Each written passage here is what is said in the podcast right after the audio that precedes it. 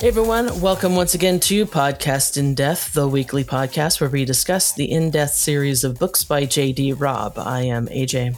I'm Jen. I'm Tara. And this is episode number 193 of Podcast in Death. And in this episode, we are going to review the reviews of Celebrity in Death, Yes. Yes. which is such a great book that we're going to have just all glowing reviews, right? Of people that just think Right. it's a fantastic book. Yeah. People are really good at glowing reviews. Yeah. Some people are. Some people It's are true. not. no. Some people So, are not. Um, Um, okay. especially this first one star Oh review. my god. Here we just skimmed go. Already angry. Okay. Here we go, guys. Jumping in with a one star. Terrible. Never again will I buy a book at Costco's where a book like this is with the best sellers. What is up with the terminology? A link? I realize that this is a futuristic novel, but come on now. Police took away her link. He didn't turn his link off. And if it is so high tech 50 to 60 years from now, why are all the other props present time? And the LT is a woman. What the heck is this calling her sir? Supposed to be respect from the LT's lower ranked partner? Flat out stupid. The celebrities are, of course, predictable. The sweet leading lady, the kind, sweet leading lady, the leading man that everyone wants, but is rather dim witted. The PI, of course, has the floozy looking and talking receptionist. And no Fluzzy. shock that the fluzzy, I think that, that she, is. that she did mean floozy. I think she meant Oh, floozy. sure. But she said Uh, fuzzy. Uh, and no shock that the PI was doing shady work. All predictable and just plain awful. Throw in the mandatory hot sex scenes. I guess if you want to read a romance novel, then read it. All right. okay. Why did you pick up a romance novel then, you fucker? it was at Costco's. Costco's. Oh, among the bestsellers. I love how she's like, why is a book like this among the bestsellers? Because it's Because a it's a bestseller. bestseller. My God. That's why. Oh what is up with these people complaining about Link all of a sudden? It's like every fucking week. Or every time we Yeah. do a review the reviews, they're complaining Right. about Link. What what, what What? Why the- are you mad? why Right. are you mad about this?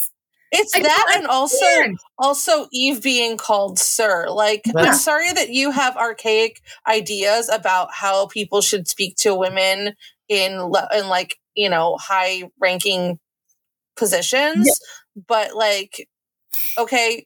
You are the reason why we are still struggling to like get rid of these genderized terms. So fuck Right. you. Thank you. Yeah. Did I send you guys that meme the other day? Which one? It said, coworker, why do you call everybody fucker? Me? Because it's gender, gender neutral. Gender neutral. yeah. Well, there you go. like, yep, yep. works for me. Oh, Yeah. Jen? It just, uh, yeah, I don't know. Yeah, no, Yeah. uh, yeah. What else is there to say? Ugh. Not much that we haven't already said. One star. Nora continues to disappoint as she has in the last few books. The plot is very weak, and she adds about 80 pages of boring, redundant interviews of possible suspects just to fill space. Her biggest strength has always been interplay of continuing characters. She devotes perhaps 10 pages to this. There is so much possible material with her 10 or so cohort, cohorts. Wish she would just wait. Wish she would quit weakening her rep with this junk. What? That makes I don't- no sense. I not think weakening her rep. No. I Don't don't know worry. that that we read the same book because there were we did. lots of pages. A lot of interaction. Yeah, Everyone. Yeah. definitely. Yeah. That's just A a lot of review. pages with Peabody. Yeah. A a lot of great banter. So I don't, yeah. I don't get it. Weakening And also like plenty of junk. time with a lot of secondary characters. Yeah. Yeah. We get time we get a lot of time with Nadine. We get we get time with Mavis. Like we what Mira. the hell? What book did you Mira. read? We have a Yeah. Bella moment. We have a Bella Yeah. moment. Yeah. Like So- what book did you read? Okay. Whatever. It's the same one we wrote, apparent read, apparently. Uh, I don't think it is. yeah, No. apparently not. All right, so the next one star review. I do not believe this book was written by Nora Roberts, aka JD Roberts. If it was, Jesus. maybe she has multiple personality disorder. oh my god. This was Eve Dallas being her most unprofessional ever. Some sentences I had to read several times to understand what was being said. It only got a star because it started to read. It only got a star because it started to read and have the old feel of the In Death series around page 240 to the end. Here are some things I had a problem with. Well, at least she does give us that. She here's a list of what she had a problem with. What does this mean? Quote, unlike the early morning pulse and mumble, Asher's building held quiet midday. Held quiet midday. What is that? Literally what it says Right. It the building whole is you know is not Yeah. holding, you know, people and noise. It's holding quiet. Yeah. yeah, Uh, it's yeah, not okay. busy. Yeah. sure, it's not something that everybody says every day, but it makes sense. Right. Um, also, why wasn't Feeney? He was hardly mentioned in this book, and Morris not included in the party with all the Hollywood big shots. Maybe they couldn't be there. Maybe And- they're not really big characters in the movie. Like they didn't invite Exactly. every fucking minor actor. Did they? uh, That we literally saw the actor playing Cher Reo, and Right. that person wasn't invited to this party. Right. Yeah. So, Calm Yeah. down. um, how could Eve, a lieutenant, walk into a department whose head is a captain, Feeney, using his people to help her without clearing it with Feeney? She has never done this before. Total disrespect. Like, uh, uh, okay, whatever. Yeah. Um, and the biggest mistake in this book, when Eve Dallas casually told an employee that her boss was murdered, and I quote, he was struck on the back of his head with a statue of a black bird, and I end quote. She said that to a civilian. It makes no sense she would disclose information like that. Okay. Um. Okay. Yeah. All right. Why, after Asher was murdered, did she not go to his apartment to investigate? She went instead to the Hollywood big shots to let them know someone else was murdered. By the time it crossed her mind to check out Asher's apartment, somebody else had beaten her to it. It's Asner, by the way. But Yeah. All of the above and more was why I gave it one star. The book was well was not well written. I felt as if I was fumbling my way through the entire book with Eve Dallas. So I the so th- this person is like because I mean they're making the assumption that because Eve didn't go right away to Asner's apartment that somebody else went there and it's like well it, it's possible that person was already there yeah. even before they knew Asher went- was He dead. probably went Right. right, after he killed him. Yeah. I mean, Yeah. also like what is like why are you determining prudency on this like um she knows the fucking killer is not like Yeah. you know that it's one of these fuckers she talked to the night the kt was murdered Right. so like prudency would be like i need to go back to these people mhm. because guess what someone else was murdered and i'm i need to see how you all react to this like okay Yeah. Yeah. Um, my favorite about this is the biggest mistake that she told an employee how, like, sometimes she does that. Like, Yeah. sometimes she tells Yeah. people what exactly happened because it's not something like, why can't she say that? Right. Why, like, what rules say she can't say that? She's trying to preserve an investigation. It's different, but that that is not. She doesn't need to preserve any of that. I mean, even if you, if you, I mean, if you watch true crime, you know, uh, the police will often go to somebody and go, "Hey, do you own a gun? What what kind of gun is it? Is it so that person now knows?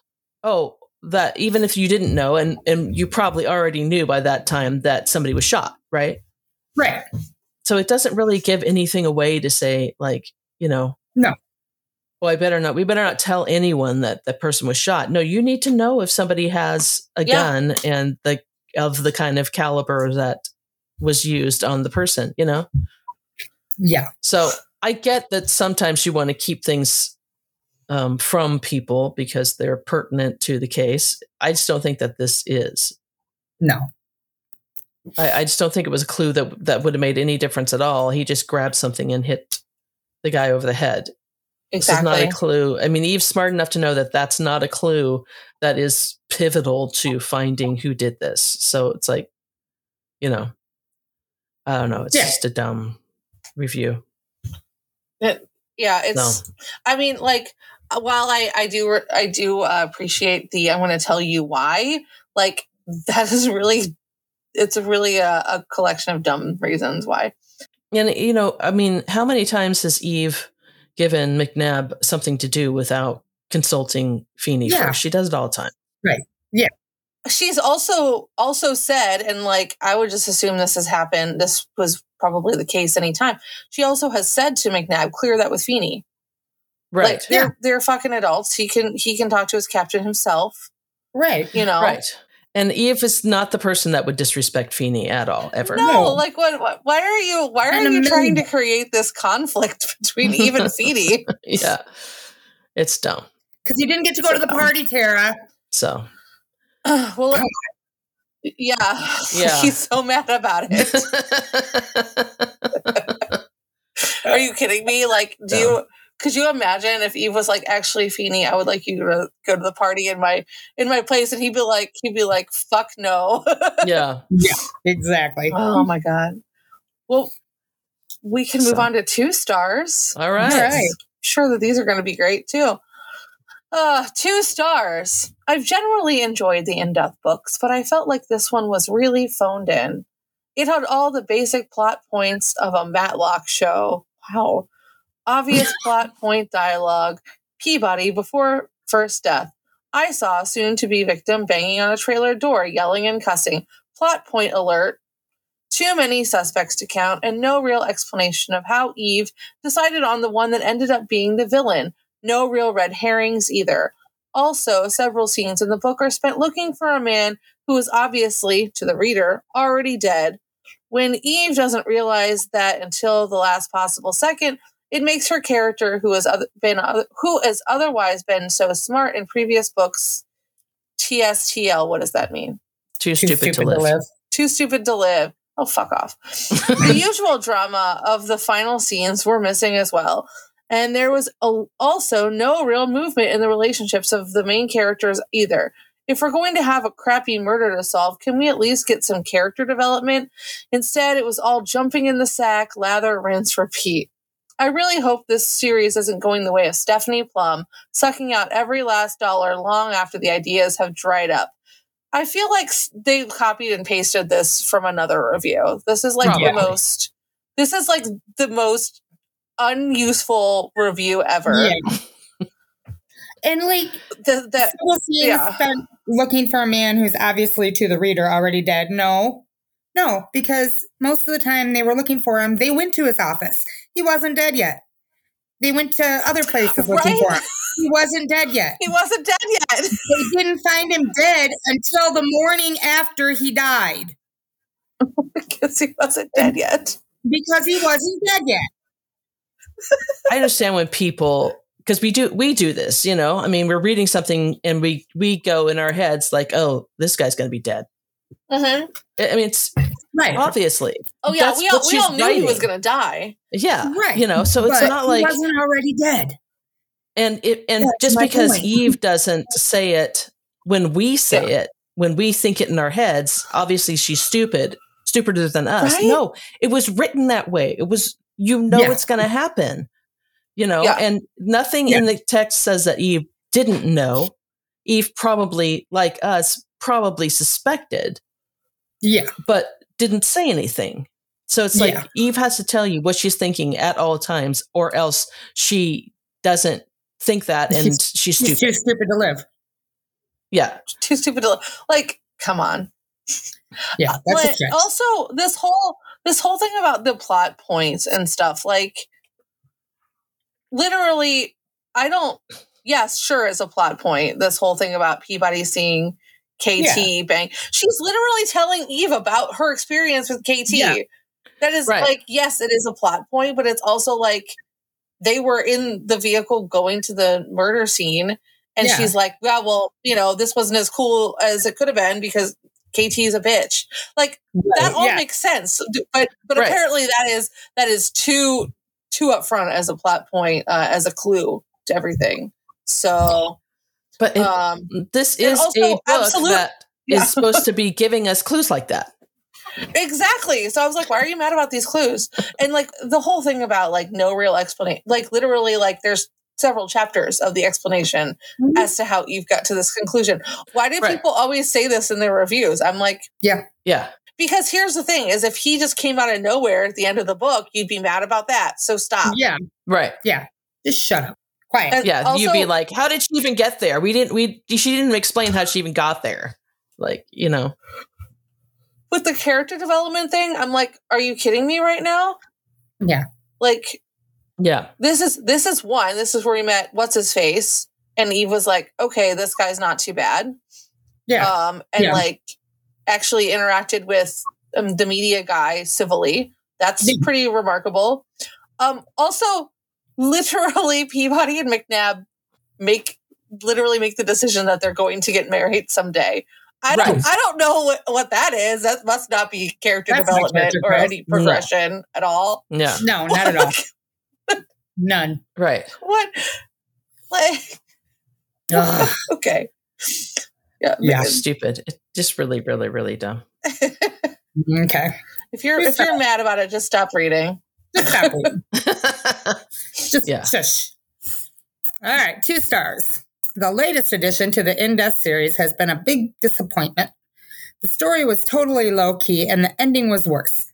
Any rookie cop could do what Eve did, especially with all the help she gets from her perfect and rich husband. There was no action or suspense. It felt like I was reading an excerpt from Leave It to Beaver, all neatly planned and resolved. The concept was excellent with the production of the Icove story Gone to Ho- Gone Hollywood, but the rough and tough Eve and company were definitely not present. What is with Eve having a sip of wine while on the job? Is she losing her edge now that she is used to being in the limelight? I must prefer the ear- I much prefer the earlier books. If the stories don't get back to the way they were started, I am finished with this series. Well, bye, Felicia. Bye. Yeah, it's. I even had to look up that part, like Eve having a sip Yeah, of she wine, because literally has a minute sip. It says, yeah, yeah, it's not like she took the bottle and got hammered. yeah. so I- it just it's so it's such a weird thing to complain about. Yeah, Is she losing her edge Why now? is she drinking on the job? She's not. There's no. No, it's it. She had a sip of wine. She's losing her edge. is she like being famous? She's famous. She she thinks she can have wine now on the job. That's what you do when you're famous. She, No she had a action. sip of wine. It's, The perfect rich husband. and really, what did he do in this one that helped her out so much? Not that much, really. I mean, She kind of bounced things off him. He didn't really even. yeah, he didn't do anything more than he I normally mean, he did does, some financial stuff. and that's something he normally does. So it's like I don't understand why it was different in this book. So I don't know. because this person is done with the series and they can go bye bye. See ya. Yeah, I I guess they much I- prefer the earlier books. Well, good. okay, well, you know, I mean, that's fine. You can keep reading mm, those. I don't know why. That's fine. You don't have to read them. Yeah, that's fair. But So, okay. well, whatever. All right. So, next two star review. Slogged through this. Ugh. I've read some of the Eve Dallas stories before, but had forgotten most of the peripheral characters. Annoying to keep track so of so many names plus the actors who play them. A very bad person named KT is killed. In being able to make your own rules when writing a story, why not simply be happy someone did away with her and spend your energies Wow. elsewhere? like, Oh my god! what? like what? that you need some therapy, honestly. Um naturally we get a lot of s- sex scenes with Roarke, a fantasy man the skinny bitch is married to. Hard to picture him being in lust with a woman described the way she is. Uh, how is she described that isn't attractive? I don't know. Okay. Also, lu- lust. What? Just put the Um, book down. right. What is this ridiculous obsession with dressing Eve in designer clothes? I feel like Eve probably thinks the same thing. um, the cat makes an appearance, which is cool. Uh, Eve finally does some real police work looking for other deaths any of her suspects may have been involved it with. Bingo, finally we have a reason to investigate. The stories are supposed to be set around 2060. I hope by the time 2060 rolls around that women stop thinking they need to wear sky high heels, as Nadine, the reporter, does. They just slow you down. Well, I don't disagree with that point. right. But also, if women want to wear them, wear them. Mm-hmm. Eve doesn't. Like, stop being so judgy. But like, yeah, that's this. this review is like, holy, yeah. Wow. Like, what is this ridiculous obsession with dressing even designer clothes? Well, you know what? Here's the thing.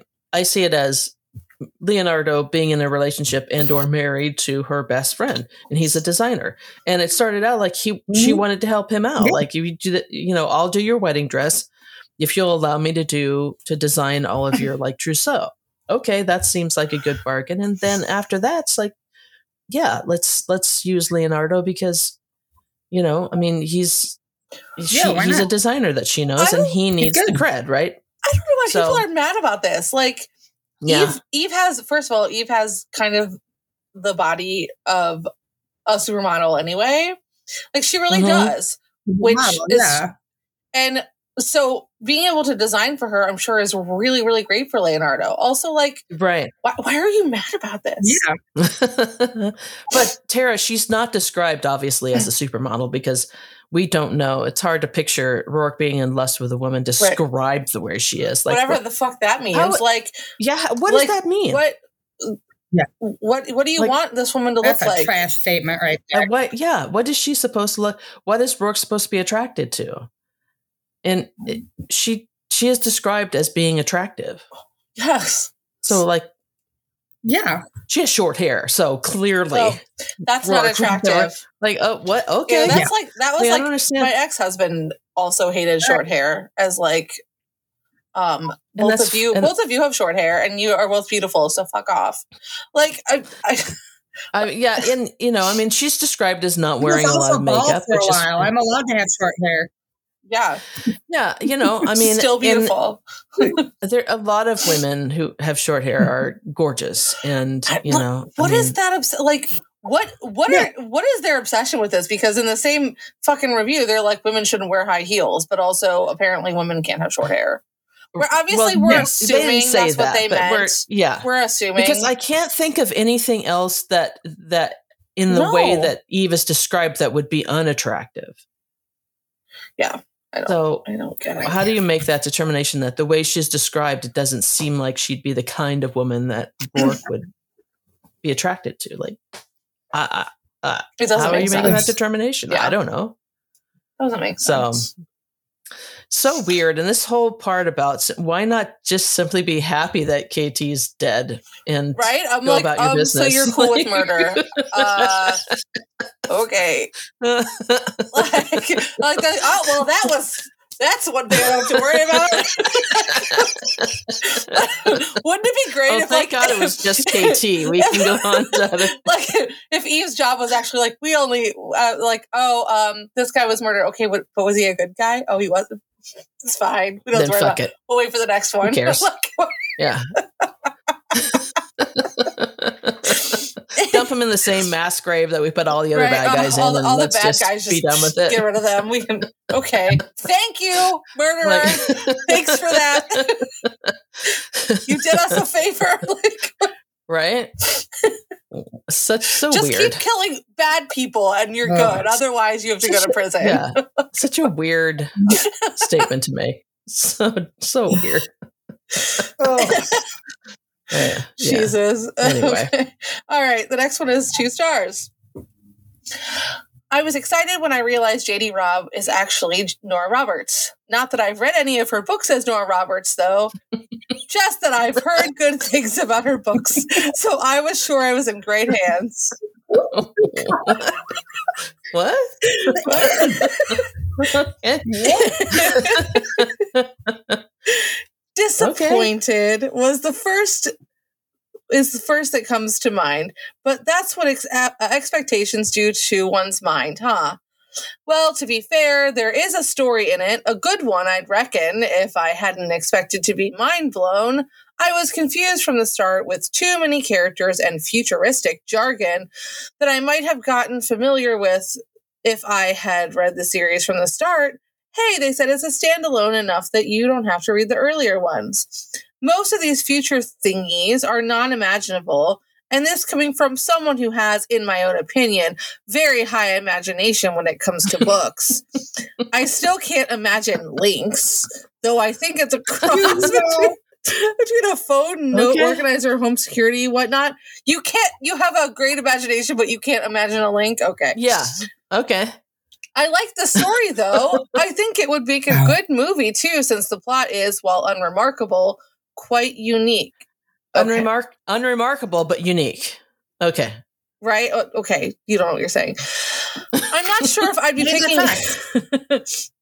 I, I'm not sure I'd be if I'd be picking up any JD Robb books in the near future. I'm already weary of a couple of her Nora Roberts books I've bought but haven't read yet. Wish me luck. Why did you buy them? Why did you buy them? She she you know, she Because has she read was excited.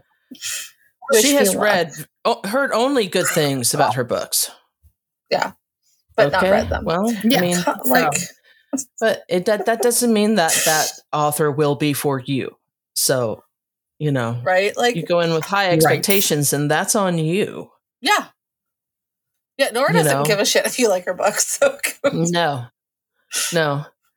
And I don't know how you know, oh, I've heard so many things about this author, so I I expect my mind to be blown. It's like, well, uh, well, Mm, I mean,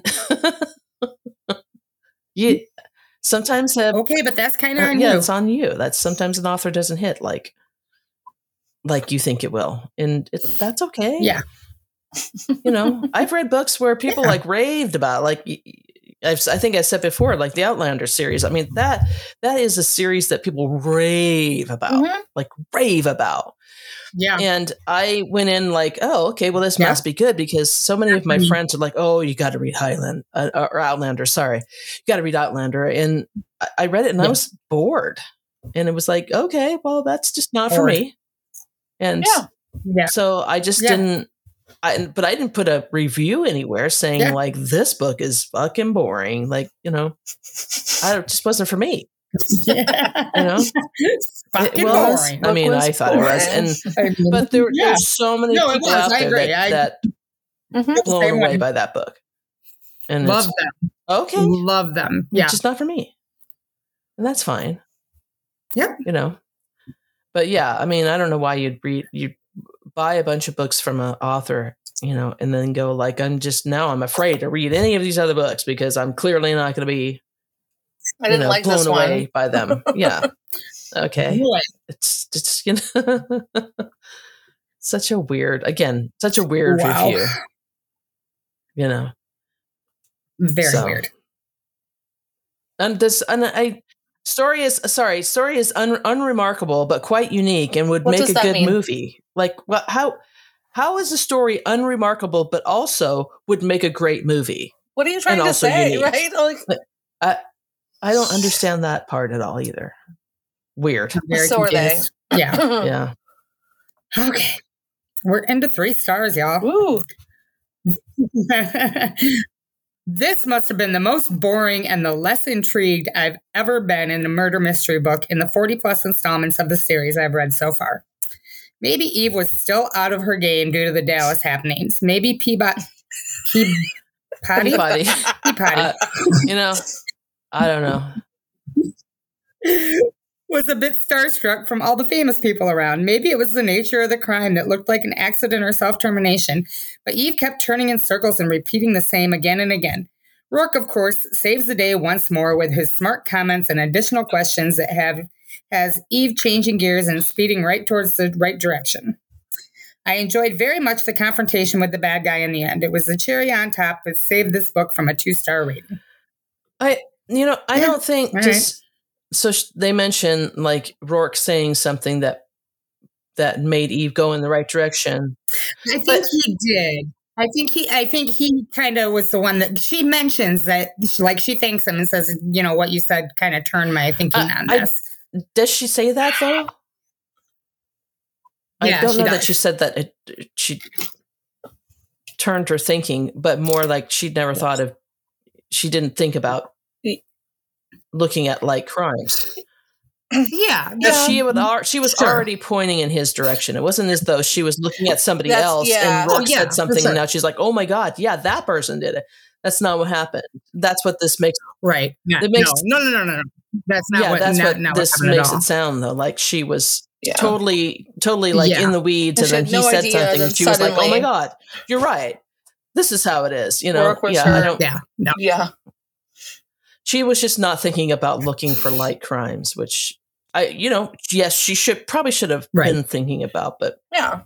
But also, like, it just didn't occur to her. there's lots time. of different Yeah. directions to take a murder investigation. I don't know if you've read the other 800 books in this series, uh, but she's allowed to do it a different way, reviewer. yeah, yeah. I know you've actually Yeah. talked about this book series, so I figured you knew that, but okay. Yeah. So we're dumb people. People are dumb. All right. So Mhm. another three star. I love this series. We know this. Well, I don't, but okay. I mean, people that follow this person probably know. These characters are charming, witty, and marvelous to spend time with. I very much wish that I wasn't now caught up with the series, as now I'm left with no more books to dive into for now. With that being said, I have to honestly say this was one of the books in the series I've liked least, po- possibly the worst for me. Really, and chaos is out there, but okay. Um, I have. Okay. they haven't read chaos yet. I don't think. Um, Uh, I have enjoyed Eve mellowing out over the series, but still retaining her bitchy core. But some of the things that are being played out for all to see here boggles the mind that Eve and Roarke are not both raising objections to. Movie version Eve wearing an exact duplicate of real Eve's ring. Steamy love scenes of movie version Eve and Roarke when both real Eve and Roarke are very private about that and that Nadine, a friend, would write about same and want that published for her own gain. Also, the ending with Julian left me unsatisfied as to his actions and resulting ramifications. I guess I'm just not a big fan of our favorite couple being made out to be uber celebrities that and the possibility for this to be a plot point dragged out in future books. The hunt to solve the crimes was still fun to read, and just reading the latest Feebody Spaz is always entertaining. Okay, Why I you don't know, nobody it's really anybody weird. today? Why is this hard? I where? Um, can we talk about the paragraph of the things that even Roarke should not be or Should should, be be, raising objections? I Yeah. actually don't necessarily disagree with this, but I also wonder that Nadine Yeah, actually would wrote that, or if it was like Hollywood push. Right. for the sex scenes. That feels Yeah. like Okay, but uh, we all know they have sex. oh, that's the other thing is like they have sex. They're they're a married And- couple. And I, even if the it's in Nadine's book that they have sex, or if she wrote sex scenes, which it didn't sound like that that's what it was, but maybe.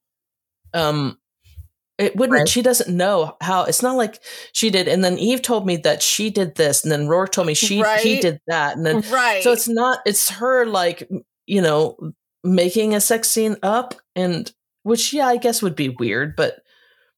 I mean, in a in a in a book like that, and in a movie like that, I mean, you kind of have to do it. Like, yeah, like that's the thing that I expect in to the tell the story. So I get that. And the thing about her her wedding ring, like, okay, Yeah, it's Yeah, it's, why is it's odd. It's like deal? it's like if you know they were making a biopic of the Beatles and somebody complaining that they made the exact replica of John Lennon's glasses. It's like, well, you kind of have to because yeah, like that's what you expect. I- like, Right. uh, I don't. I mean, it's her wedding, and I don't think it was an. It was probably not an exact replica. It was probably something that looked very similar. right. yeah, because like the- where are they you gonna get that design? Yeah, it's not like Eve is a, a jewelry expert. Like, you know, right? Yeah. um, You know, and props are supposed to be that. I mean, it's supposed to be like coming as close as possible to the real thing. Yeah. what is the point getting that. otherwise? You know, Yeah. Why wouldn't she have an exact replica of Eve's ring on her finger? Because she's playing Eve She's and playing Eve, Eve. wears that ring. and Eve is a real person. Like, it's not Right. like we're doing the Great Gatsby. You know, like Eve is a real person. Right. Well, Right. You know what I mean? In this world, Eve is a real person. Yeah. One thing though that now that we're talking about this that just popped into my head that I that is maybe interesting is that um uh clearly they don't have Marlo wearing as an exact replica of the Giant's Tear or she would have mentioned that. Don't you think? Yeah. Well, because people don't know Yeah. about the Giants Yeah. tier. Right. Right. He doesn't wear Yeah. it outside her shirt. So, So- you know, for a reason. Because that's that's the thing that's private, Right. not necessarily their wedding ring. Right. It's a wedding ring. Like, Right. like um, Right. It's, it's not like no one's gonna see it. You know? Yeah. It's not like she's hiding it from people. People are Right. gonna see it. It's a wedding ring. Um, and then lastly, the comment about Julian. Like, I don't, I don't know what they're trying to like. Well, yeah, I don't mean, get that. I think like, what Are- did she want him to be? yeah. Punished? Yeah, like Apparently. how how is how is he supposed to be punished from this? He was a victim Well, in this he- too. N- I think he she may have been talking about the story he told about you know having sex with underage girls. which is concerning. But at the same time, like, It is. But at the same didn't time, know. he didn't know. We talked about Yeah. that on the Yeah. review. I mean, he didn't know. They were in a club, you know. I mean, he's not going to. Who checks the people they hook up with ID? I mean, Nobody. nobody. well, and also like we, the, yeah, you're a teenager, and um, but you are still responsible for your actions. Like you Yeah. chose, you Right. chose to get a fake ID and go to this club. Um, Right. You know, and like teenagers Mhm. are smart little motherfuckers, and they. I mean, like, here's the thing: we all read the fucking Crucible, okay? Like, like teenage girls have been causing shit their whole like forever okay yes. like obviously the Yeah. crucible is a work of fiction but it is how much of that is 100% like a thing that couldn't you know couldn't have happened so i'm just saying like that could like- happen. Yeah. People Yeah. people younger that you don't suddenly become an adult and cognizant of all of your all of the things that could go wrong with your decisions. Like you know like when i turned 18 like on Which on- is why yeah. Yeah, which is why the adults have to think about that prior Yeah. to making their decisions when it comes to people that are teenagers. yes and Which is which is Right. something that we'll talk about when we In- do the in the next review of uh, yeah but in this case like he didn't know that they were teenagers because they had fake Right. IDs. But even if this person is talking about the fact that Julian pushed um, KT and she hit her head and, and was passed out, well, what is Eve going to do about that? Like, there's yeah. KT isn't alive Yes. to uh right, he and also KT it. isn't alive to like press charges uh, for Right. assault. Like, Right. And he didn't kill her. That's Yeah. the entire point. He did not kill her. That was not the yeah, cause it's- of death. you know, he probably shouldn't have done that, but you know, I mean, what? right. But Okay, right, but I also like Yeah. again, he was also a victim. yeah, Like he was one of yeah. He was one of Joel's victims. Like I, he just is the one that lived. You know, which which by the way, Right. those people are still victims. Even listen the boy who lived. I mean, Yeah. but we've had we've had lots of those in the series. People who were intended victims. right, So like why is Julian, you know, some of which, you know, um unintentionally played a part in other people's master schemes. Like, Right. I don't know. I get it. Like, I understand, like, the, you know, but Julian's a dummy dum dum. We've talked about Yeah. this. And, We did talk about that. yeah, He's a dummy he, dum dum. So he was easily manipulated. Yeah. He's a goober. all right. Oh, it's me again. It's you again. Three stars. Indeed. I adore this series, but this latest book just misses. And sadly, it shows in the manner in which I read it. Okay. Normally, I devour these books in one sitting, and I do so with an escalating feeling of suspense and exhilaration as I absorb more and more of the plot, even as a feeling of dread hits when I realize that I am 50% through the book or 75% through the book and will soon be done reading it. Wow. I picked Yeah. this last book up and put it down numerous times before finishing it, and I wasn't at all unhappy about saying goodbye to this installment. The pace of this book is much slower and it shows little of the actual detective work and collaboration with EDD we've seen in previous books, which diminishes the sense of urgency normally felt throughout these books. That was all one sentence. I also, I also felt the rhythm of the characters was off.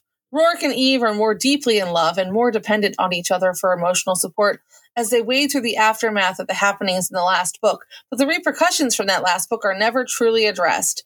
The dialogue between Eve and Roarke was same old, same old in a lot of ways, but the interaction between Eve and Peabody seems to have regressed.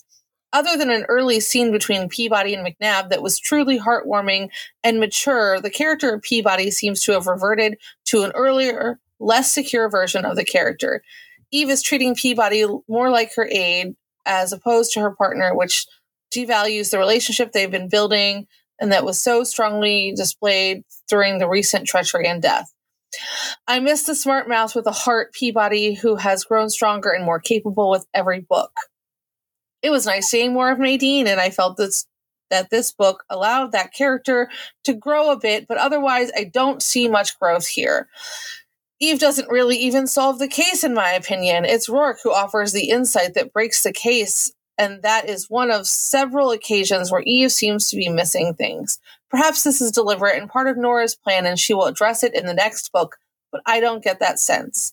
I am wondering if perhaps Nora is allowing the relationship oriented books she writes as Nora Roberts to more heavily flavor the J.D. Robb books to their detriment because this book has lost the edge that traditionally defined the in death books.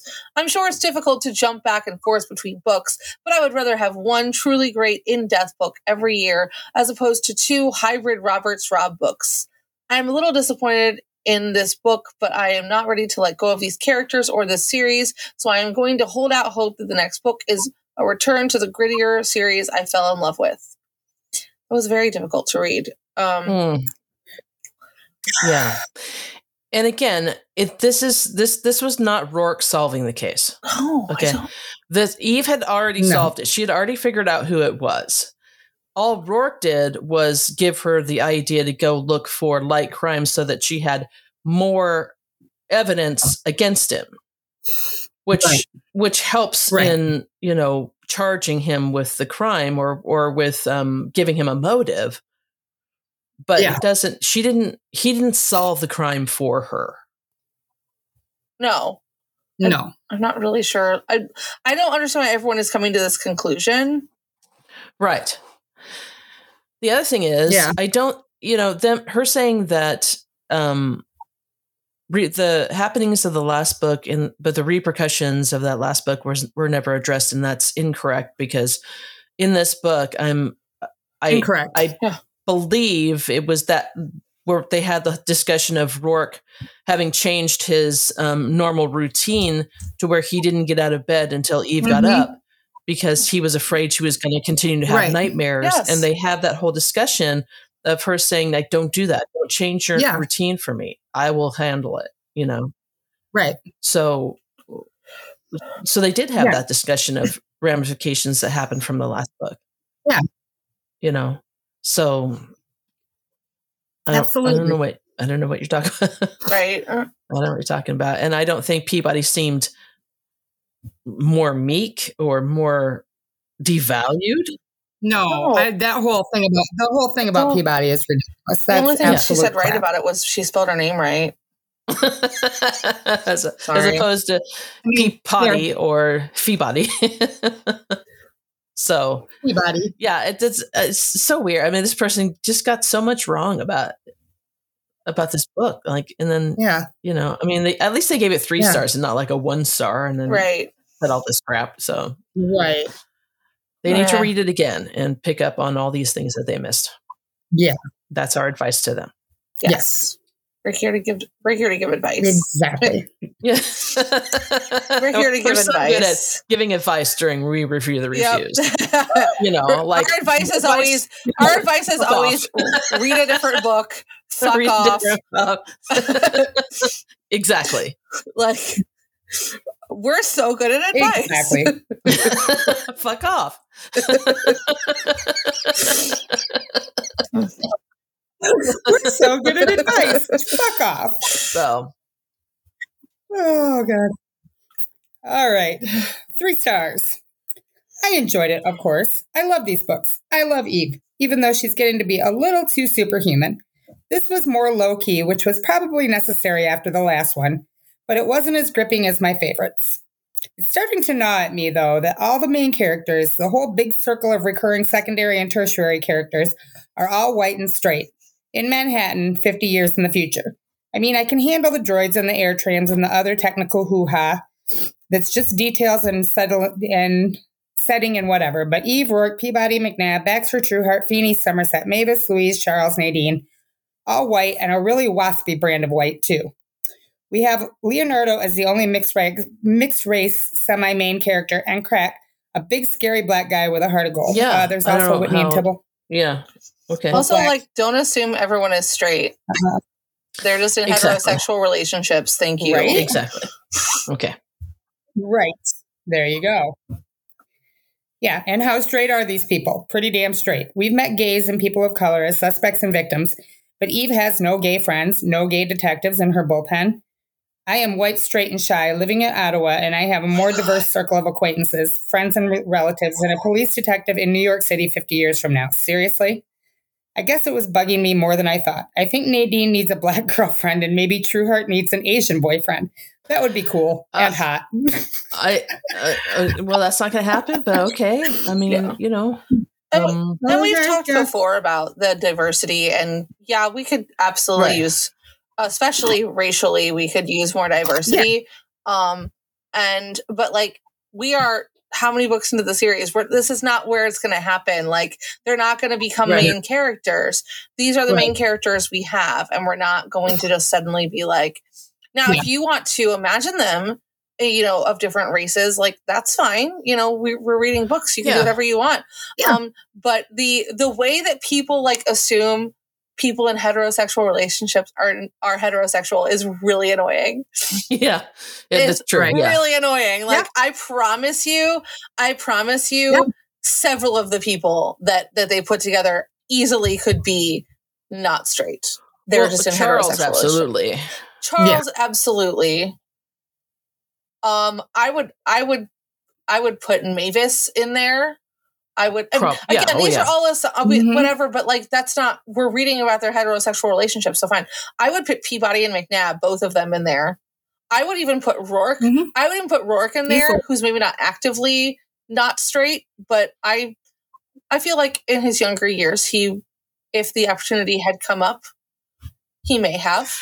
Uh, yeah, But I, I, don't, get know. that feeling But- from Roarke, but Well, but the other thing, the other thing is like we don't, we don't, people don't ever think about like pansexual um, people and like what that actually means. It doesn't mean that you're like actively like, well, I want to be in a relationship with anyone of any gender. It's like I, I recognize that this person is attractive, and Mhm. that's that's why I said Roarke because I feel Yeah. like he probably in his teens would be like, yeah, I recognize that person as attractive. I don't know, but I, I don't, I wouldn't wash, I wouldn't wash him out of that into that. I wouldn't necessarily say that, but who knows? if you if you look at it as it being being uh, you know a sliding scale as it is, you know, um, very rarely is somebody on completely one side of that sliding yes, scale. exactly. You know, I mean that's so yeah, I mean, if you think of Roarke that way, sure. you yeah know, i don't mean, I, I don't i don't you know and again but like there are so many characters there are so many characters in the series that like and i'm like and if you do not think that Yeah. mavis is queer what the fuck is wrong with you like like there's there is no way there is no Right. way that Mavis is completely heterosexual. And, Right. if, Yep. and if I am wrong, if if Nora has created this character and in her brain, she's like Mavis is 100 percent heterosexual. Okay, okay, I Yeah. that's fine. I'm accepting that. I'm just saying, like, like you just said, AJ, people are on a sliding scale. Most of us are. You know, some of us are Yeah. a lot more in in a different place on that scale than leaning toward one side of it. But like, th- this is just a very like Right. sh- it's very it sounds like they're shaming her for being like Mhm. you aren't diverse you don't know how to give give people any you know Yeah. like you're not doing this right and it's like you know what this is what this is what nora wrote and nora's been writing this series for 30 plus years 30 years now Right, almost Right. and like we grow and you can't just suddenly be like this book this book takes place two weeks after the last book that i released six months ago suddenly there are six new characters and they're all diverse like you can't that's not how that's going to work sorry not sorry Yeah. like You can't do calm Right. down Although, I mean, later on Yeah. in the series, Nora does take take pains, not pains, but she does she does become aware of that, and she does throw in a lot more, um, you know, gay or bi Yeah. characters and a lot Yeah. more diversity. So and we have that At new least she- officer she who's does she did you know if if this is a criticism she saw not not necessarily here but other places or if people came to her and said like hey you need to at least she took that in and took took some steps to rectify that in her own she way did but, i'm what what i'm saying is like th- she's absolutely not obligated to. She did that because She's she not. wanted to. And right. and recognizing and recognizing probably um i feel like nora roberts is very aware of her own privilege being a Mhm. white woman.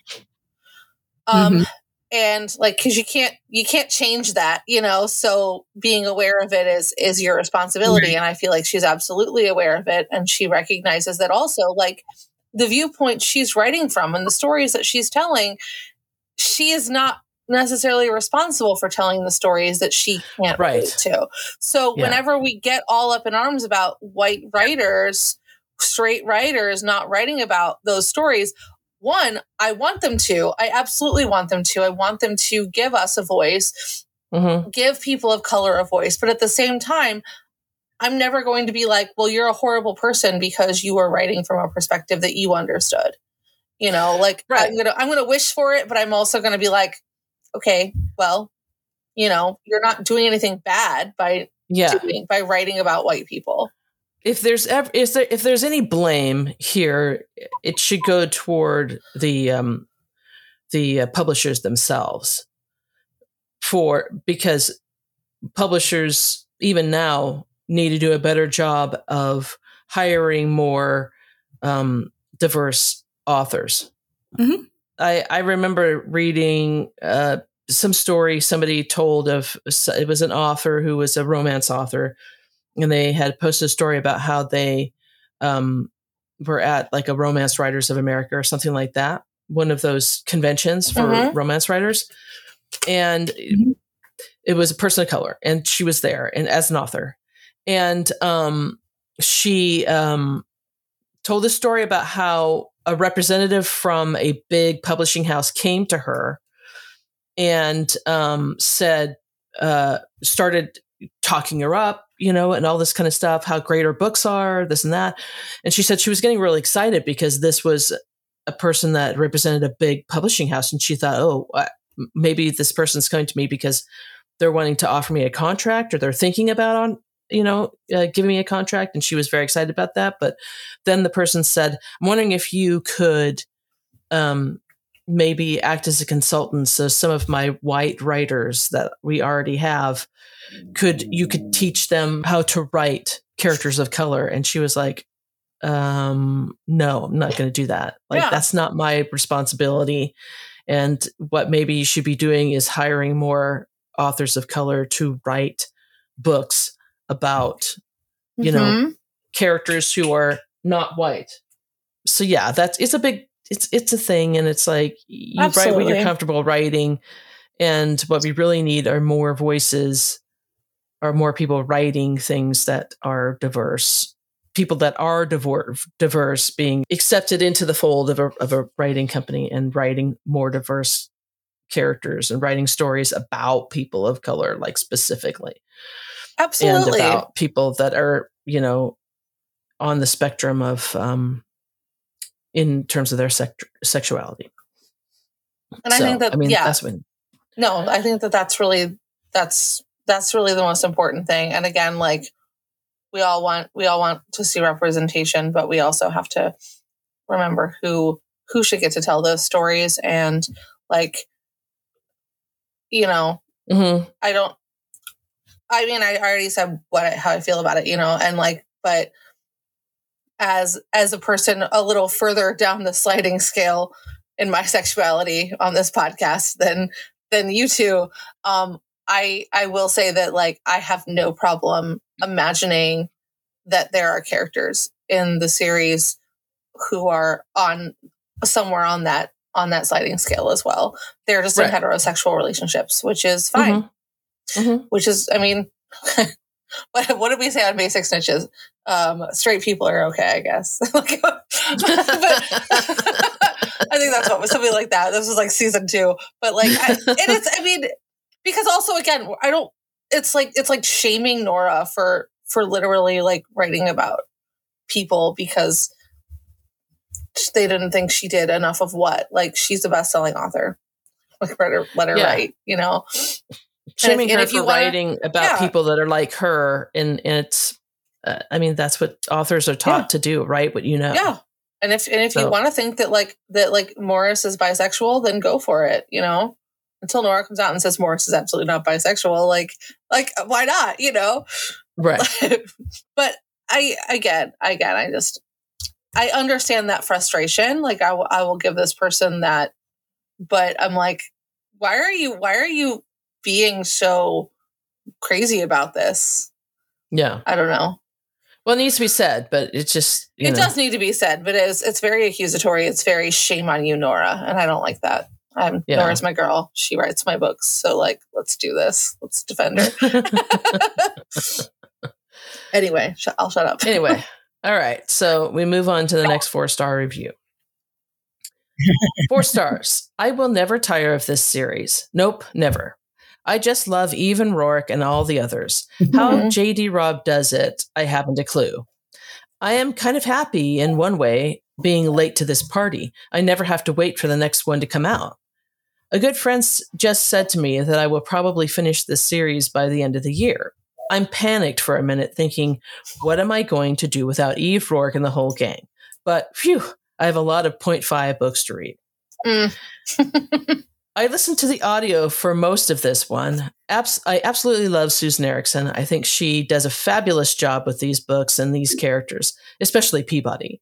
There were some funny moments with her. Celebrity and Death didn't have the same level of action or gruesome crime scene stuff as many of the others with Eve's cynicism and annoyance, Peabody's natural humor, and Roarke's awesomeness. It was still a great read.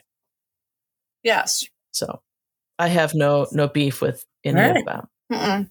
I'm concerned I'm also um, that they're looking I'm- forward to the point fives. right. yeah, good luck with those.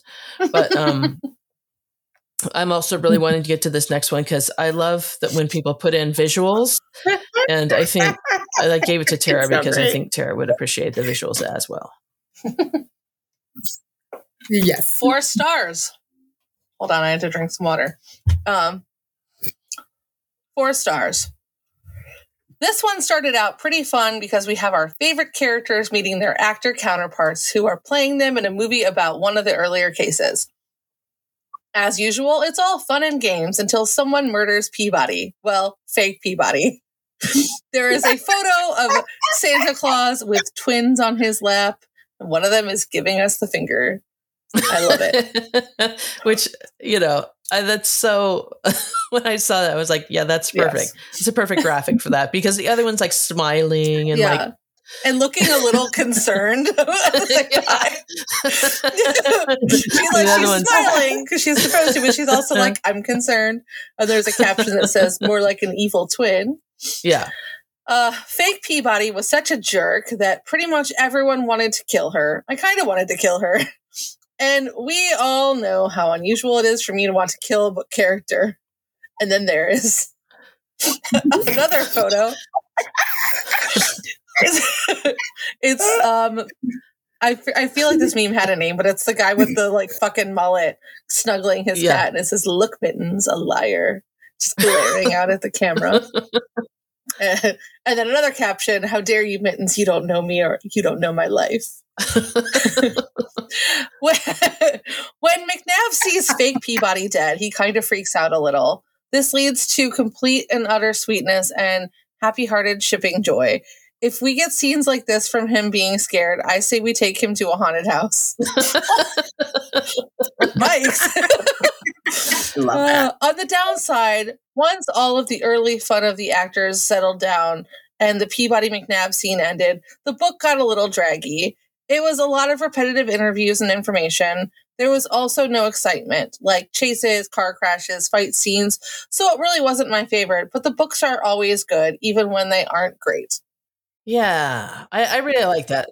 That's fair. and I, I did want to say though that like a lot of people commenting about how their the um scenes where they interview people were repetitive because they did it more than once but they did it but it was supposed to be that way because Mhm. the, Yeah. the second time they did it was after they realized that every single person had lied to them Right. so I don't find that repetitive. It would have been repetitive had they interviewed them, not found out anything different, and then re-interviewed them and not said anything different or asked anything Right. different. But they did that twice because Mm-hmm. you know it was it was necessary when they found out that every single person had lied to them. So it was necessary to go back and re-interview them, and they don't. It didn't seem repetitive to me No, because no one new seems information was this. revealed in the second time. So. Yeah, no Yeah. one seems to realize this. I don't know. Yeah, no. So, okay. Okay. Four stars. As I've talked about many times before on the blog, the In Death books are my all time favorite series. The newest installment, Celebrity in Death by J.D. Robb, is no exception. It releases today, and fans of the series should definitely expect an awesome addition to Eve and Roarke's adventures. Now, as longtime fans know, these books are oftentimes pretty much the same. I obviously don't mean that as an insult, I just mean that we basically know what to expect by now. JD Robb definitely gave me a few things I wasn't expecting this time around, though. One of my favorite things about Celebrity in Death is that it seemed to be funnier than previous installments. There were more laugh out loud moments with all the characters. I definitely loved having the humor ramped up. Also, there was an adorable scene from Peabody's point of view while home with McNab. Oh man, so cute, you guys. You will melt. We don't get enough from her eyes. The mystery suspense was strong in Celebrity in Death as well. Figuring out the who this time was around wasn't nearly as fun as figure, figuring out the how and why. Eve has to dig pretty deep to, to come up with her case this time, and I thought it was crazy fascinating. Lots of curveballs. Seeing our beloved characters surrounded by the movie star, the movie stars playing them in the Icove Agenda movie was super fun as well. Especially Eve, since she spurns all the attention. Seeing Roarke's counterpart cracked me up since he was in no way close to being as swoon worthy as the real thing. The one bummer for me in Celebrity in Death was a lack of Whitney. Eve's boss, the police commander. He didn't even get to dress anybody down, y'all. I love it when that man yells at people. anyway, I love this installment. JD Robb better keep books out to fill my never satisfied craving for more even work. That's funny. Don't worry, I love Sean. it when that man yells at people. Don't worry, she'll also write more about Commander Whitney. I like, I, Yeah. I love how that man yells at people. I love that. That's great. love it. Yeah, it's really fun. It's a really good review. Okay, next four star review. This installment to the In Death series really gives you a healthy dose of Eve, Roarke, Peabody, Nadine, and nice snippets of everyone else. It doesn't deliver the adrenaline rush that most of her books do, but I enjoyed it immensely based on the slow but witty pace and fun relationship interaction. The book is longer than the others, rounding at 400 pages, and had me chuckling and actually highlighting lines while I read. The story kicks off with the making of the movie on the Alcove case, but you know, Icove. Hi, Cove. Um, that Eve, Peabody, and Roarke broke and Nadine authored. Celebrities and real life personalities all get together for the first time during a dinner party where the actress playing Peabody is murdered and Eve ir- ironically turns into the lead investigator to catch the killer, whose suspects include the actress playing out her life. The mystery is elusive and slow to build since the actress Katie Harris is the anti Peabody in real life, and just about everyone has a motive to kill her. Even though Miss Harris was about one of the most useless and vile people they've ever had to investigate as a victim, she stands by the dead and won't stop until she's discovered her murderer. Because that's what Eve does. She doesn't just say, Well, thank God that person's dead. I can go on to more important things. Um, As I mentioned earlier, this book doesn't have the danger at every turn pace with villains out to take Eve down, which is actually a nice change of pace. Instead, we get to follow a frustrated and sarcastic Eve interacting with her everyday friends in endless amounts of witty banter. I love when Eve keeps screwing up sayings, and the book is chock full of Evisms, such as Eve, she's spread the chickens in many coops. Peabody, I think that's eggs and baskets. Or Eve, hell's got nothing on a woman dumped. Roarke, or words to that effect. Eve, she's the one spinning the promotion wheel, and KT's threatening to throw flyers in it. Roarke, that's wrench, but just the same. the dialogue doesn't miss a beat, and I simply love how these characters get together and know one another so well. Nadine is a great part of this too, with Eve. Her, their combustible snark and teamwork makes the story completely rewarding. Although limited in their interaction, there are some great moments with Morris, McNab, Mira, and a hysterically awkward scene with Feeney that round the story out. I would have liked a faster pace throughout, but the healthy dose of Eve and the gang has definitely cured my craving for now. I'm definitely looking forward to reading the next installment. As the story shows, you just don't know what you're going to get, but it's always satisfying. yes. Yeah. I absolutely love this review as well. Yep. That's a good one. Somebody that actually gets it, which is Yeah. nice, right? So, I, I I appreciate that they also mentioned just like it was kind of a nice change of pace, you know, about yeah, no one's trying to kill Eve right. Right. today. Yeah. Today. And that's for those people that, you know, always say like these books are always the same Right. because they're not. No. So, Only trying to eat kill even most of the books, not all of them. Right. Come on. Okay. Five stars, friends. Yay. Five stars. I'm glad I reread Origin in Death before Celebrity in Death. It probably wasn't strictly necessary, but having the details fresh in my mind added on an extra layer of fun for me. Anywho, I practically stood on the front porch waiting for the UPS guy and promptly devoured the book in about two hours. Probably going to reread parts before bed. So, what to tell you? Well, the person I thought did it didn't. Did it, didn't. Eve gets another mag coat, and there are some terrific Peabody McNab moments. Nadine also gets some excellent screen time. Robb also introduces a new supporting character whom I suspect will be important later on. Oh, and there was a great little scene between Eve and Morris that I adored. I have two quibbles, however. Firstly, you might end up thinking I have a gutter mind, but there's the situation. So a sex vid becomes evidence, and Eve brings it to Feeney for analyzation. Um, they have to play it a bit, and of course, they're embarrassed because they're practically father daughter. So they're all awkward with this sex vid playing, and then Feeney goes, "That's enough for the anal." Oh, okay, for the anal. now I get why you're mad. Okay. Oh, but you just read it and just say, that's enough for the anal, page 174. It's obviously an abbreviation, but come on. Yeah, we- we've talked about this one. That's great. Yeah. I just haven't had to say it out loud yet. So here we go. Secondly, Belle makes a brief cameo.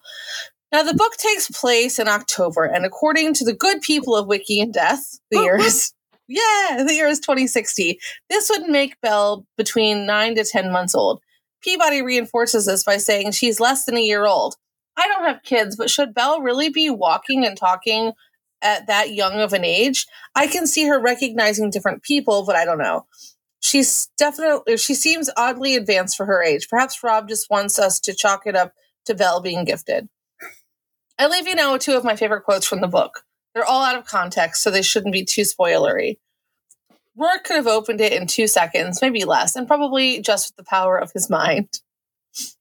Eve watched her walk away on her impractical shoes, then got up to find Peabody and make sure she hadn't been eaten by squirrels. Yeah. Those are both fucking great quotes. so yeah, the thing with P- with uh, Belle was something that we talked about a lot on the Yeah. on the forum, whether or not she would be walking and talking walking, at that though, age. Walking, yeah. I know Yeah, a lot of absolutely. kids that walk nine, ten months. The Yeah. talking, eh. Yeah, That's yeah. I mean, for she was saying, you know, I mean, she was saying one or two words, which yeah, doesn't seem that outrageous to me. right. If she feel was just saying full sentences, yes, then yeah. you know. And that's a problem. Yeah. but to say one or two words, you know, and especially Yeah. to like recognize fair. they have a, a word that they use for a certain person is not unusual. I don't think No, That's fair. so. Um. Yeah. So yeah, I mean, uh, it's still a great review.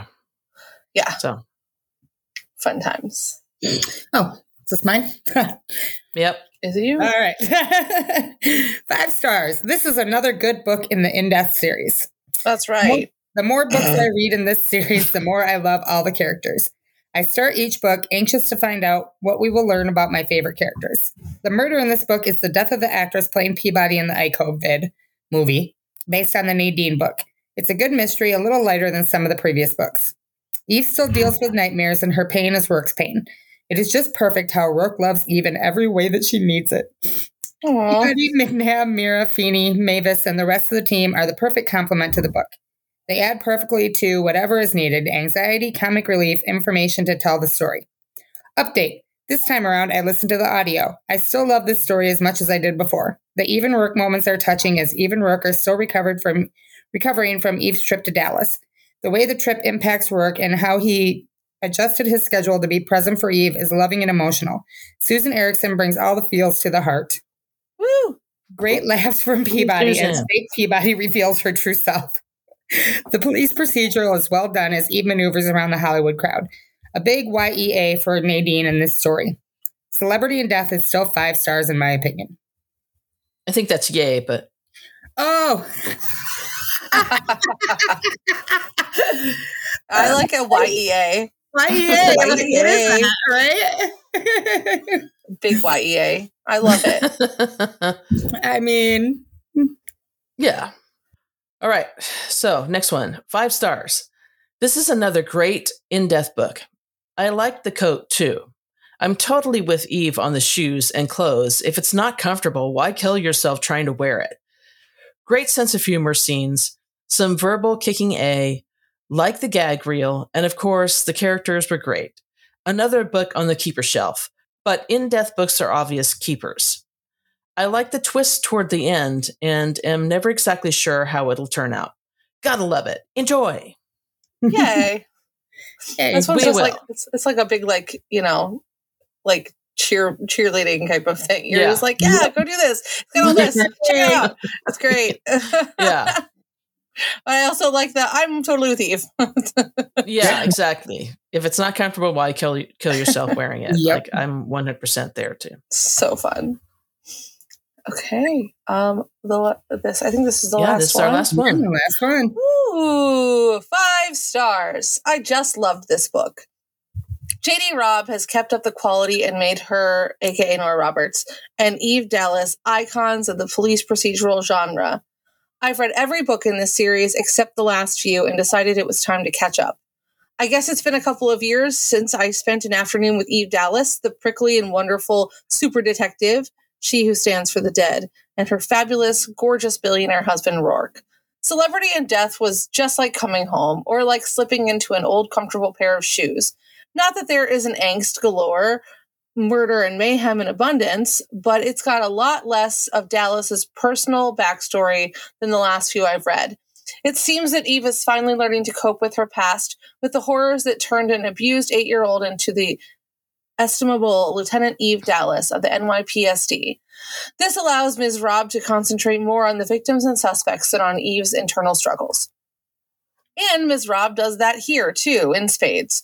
There are more red herrings, more suspects, more motives, faked alibis, and both evil and innocent victims than in most of the previous books in the series. I sort of knew who was likely to be the killer early on, but there was just enough misdirection and red herrings to never be entirely sure until the light bulb flicks on over Eve's head. The motive was not what one might expect, for it turns out that one of her suspects is, in reality, a serial killer who has been getting away with murder for years. I also like that Celebrity in Death is about celebrities. It gives Ms. Robb the opportunity to paint much more vivid and plentiful suspects than she normally does and all of it related back to a movie about Eve and her partner Peabody, which sort of makes it a play within a play. A set of nested Fabergé. Fabergé. I've never seen that word printed out. A set of nested Fabergé eggs with an unusual and iconic death to the plot that existed in no other Eve Dallas book. This review is a bit late by about three years to be meaningful to many people, but I just enjoyed this book and Ms. Robb's masterful writing so much that I wanted to share it with others. You might say I was compelled to write this review by a book that both fascinated and moved me. I'm off to read another one. Oh, Yeah, and I do want to point out that this review was done by a man, so I oh one- wow, I even love it even more yeah, for real. Right? because he was so glowing in this review and didn't like you know oh this woman writer did all these things wrong that I feel like you know which we get in a lot in a lot of Yeah. cases when we have male reviewers but um yeah I mean I 100% love that uh, this guy just loved this book and just That's loves great. the series and you know good for you dude yeah, good for yeah, you. thank you. yeah Thank you for being a nice boy. yeah so um yeah so i guess we from here go on to podcast business Yeah. Woo.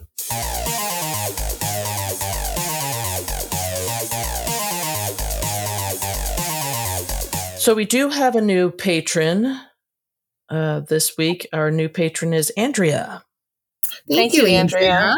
thank you so much we appreciate it and if you want to be a patron just go to patreon.com and you can become a patron and um if you do that your what you get is at, at every level you get the uh, episode early if I get it done early, um, and you get our second podcast with which is called the briefing room, which we just basically bullshit for a half an hour or so, but it's still fun, you know. it is. It is. um, and uh, in, if you give at a certain level, if you give at the detective level, then you get swag, you know, too. So that's really cool. Um, but yeah, thank you very much, Andrea, for being Thank coming. Um, I don't think we had any kind of any like emails or anything this time Okay. around. Lots of good discussion on Facebook Yes. here recently. Um, so that's that's nice to see. Um, a lot of people, uh, you know, giving us suggestions, really good suggestions. Thank for, you. for Yeah. uh, episodes. And uh, one of those people is um, Melanie Johnson. I love Melanie. Melanie's fantastic, and um, she had a lot to say about the last episode or the last few episodes. She's also been binging uh, Basic Snitches too, yes. according to her. I know. We love that. and um, then Melanie said she had an idea for an upcoming episode. And she wanted to kind of flesh it out. But I told her if she has a, um, because she's been on the show before, so I told her if she has any other ideas for episodes, let me know, and we'll have her on again.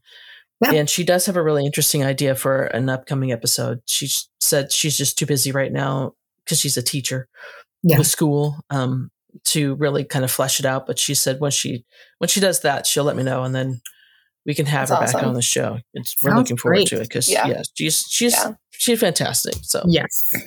and I guess that's it. Unless you guys was has anything come up this week on Facebook No. or anything else that you need to talk about? I don't think so.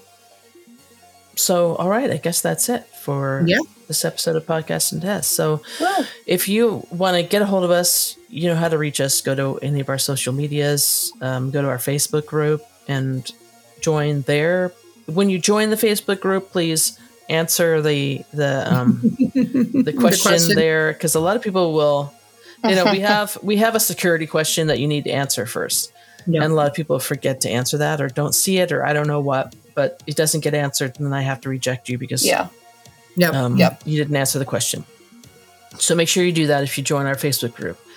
Um, if you don't want to join face, Facebook group, we're on Instagram. If you're on Instagram, um, if, if you don't want to do that, then you could just send us an email and Yep.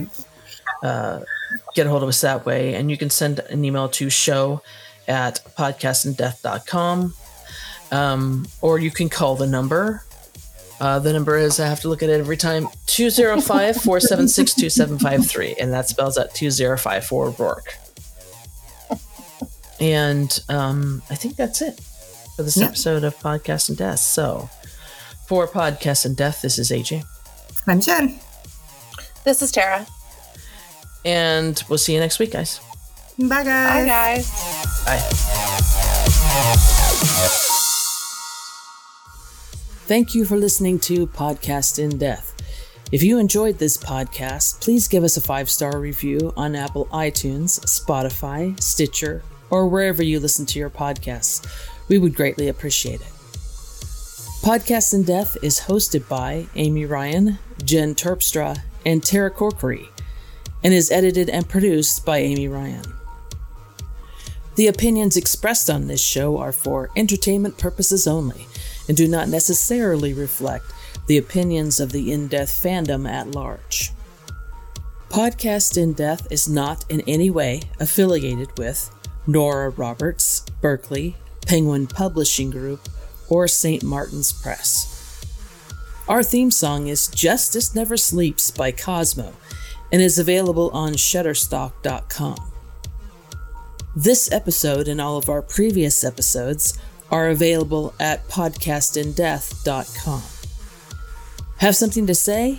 You can email us at show at podcastindeath.com or find us on social media by searching for Podcast in Death on Facebook, Instagram, and Twitter.